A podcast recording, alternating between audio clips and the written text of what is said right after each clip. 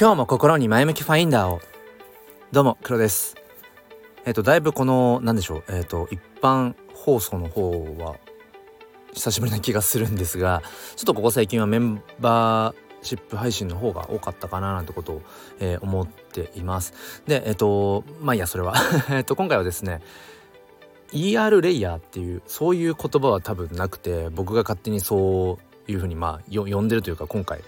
話す上でタイトルにしたって感じなんですけど ER っていうのはあれですね、えーと、何かこう人を表す、うん、時の言葉、うん、例えばなんだろうな。プレイプレイですね。プレイするプレイ。そこに ER をつけるとプレイヤーになりますよね。えっ、ー、となんだろうな。まあ人を表す時に IST だピアノをピアニストっていうこともあるしまあ様々だと思うんですけど今回はその ER の人ですね。人を表す場合、うん、で何かというとえっ、ー、とまあイノベーター理論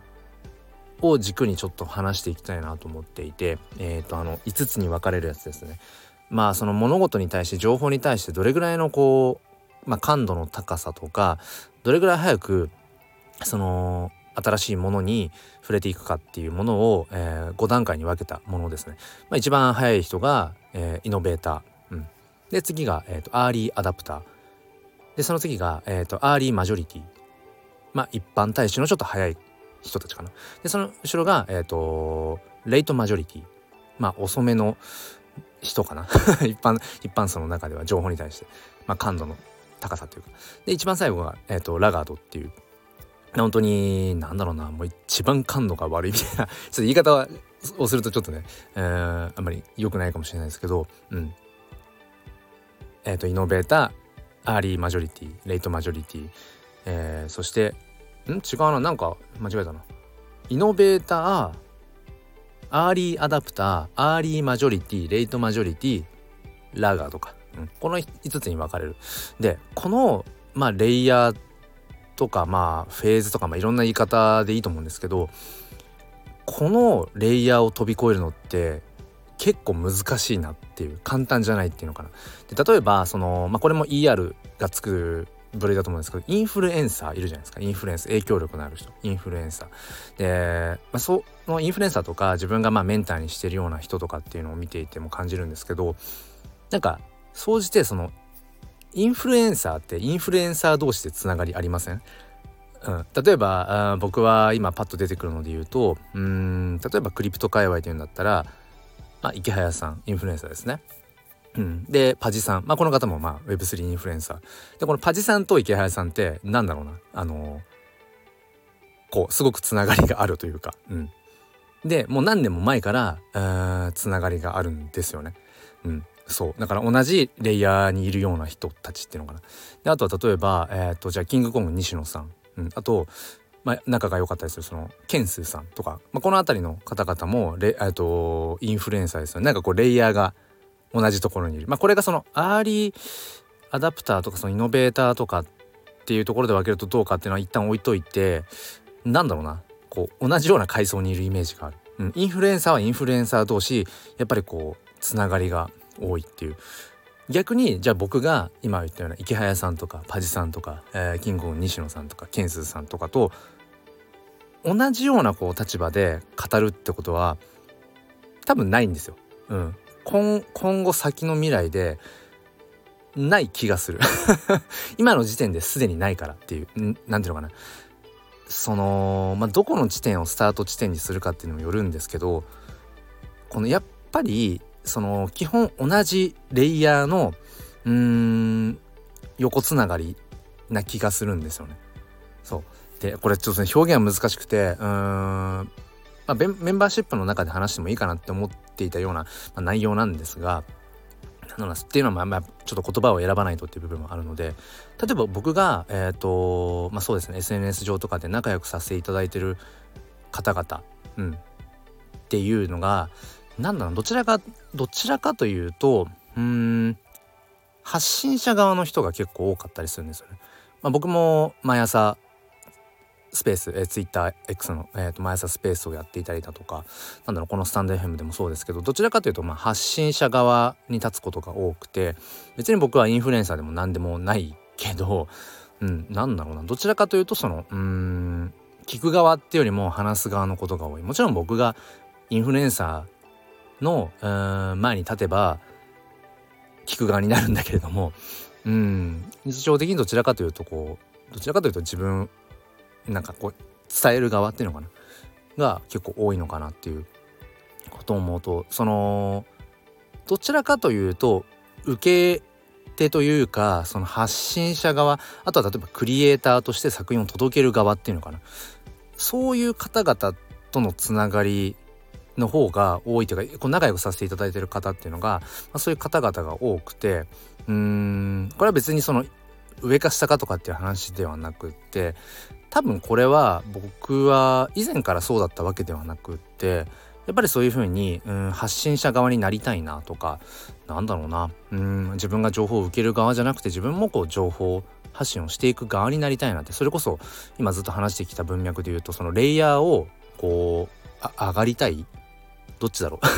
そのイノベーターとかアーリーアダプターとかっていう階層がえーと、上下の概念なのか、まあ、その前後の概念なのか分かんないけどレイヤーを上がりたい。レイヤーを上げていきたいっていう思いがやっぱあって。そう。だから多分これは数年前 SNS を使っていた頃は多分このレイヤーには多分いなくて、まあ、日々そうですね発信をしたりだとかその情報収集をしたものを自分なりの解釈を交えて、えー、やっていくとか。あとはまあ2年前にこのクリプト NFT 界隈にうん足を踏み入れてからこうクリエイター側に自分も立つようになってどちらかというとこうなんだろう届けていく側っていうのかな。もちろんそのコレクターとしてとかあとはそうだなリスナーとして、うん、こう受け取る側でももちろんあるんだけどどちらかというとそういううん発信する側まあ、うん、まあ別に戦闘とか前に行ったわけじゃないけどどちらかというとこう牽引する側にこうありたいっていうなんかまあ思いでこう毎日やっていてそうで気づいたらどちらかというとそのうん発信する側のレイヤーの人たちとこうなんだろうな同じ感覚で話をするように、うん、なってきたななんてことをそう思うんですね。でこれは別に何だろうそれがいい悪いとか、うん、じゃあ発信する側が上でうん受け取る側が下かとかってそういう話でももちろん、うん、ないし僕は別にそのいわゆるインフルエンサーと呼ばれる人たちが自分よりもなんだろうななんかこう人間として優れているとかって思うことは別になくはないけど なくはないけど別にまあ同じうん個人だとは思っていてだけど、まあ、影響力っていう部分でやっぱありますよね。で自分よりもうんやっぱりある程度覚悟とかそうですね。その度合いみたいな部分はやっぱりプロフェッショナルなのかなってことは思ったりはするけど、うん。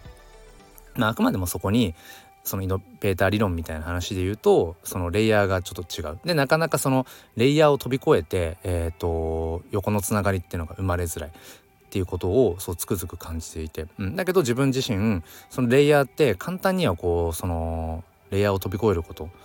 って難しいんだけどでもそれはやっぱり日々の努力、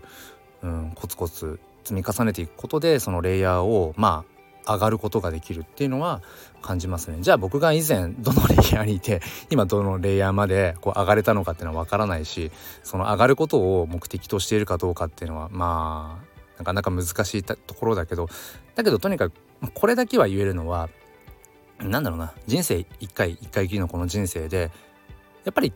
うん同じ場所にずっといたくはないな。でただでさえまあ年を取っていくしまあいろいろ身体的にも衰えていくと。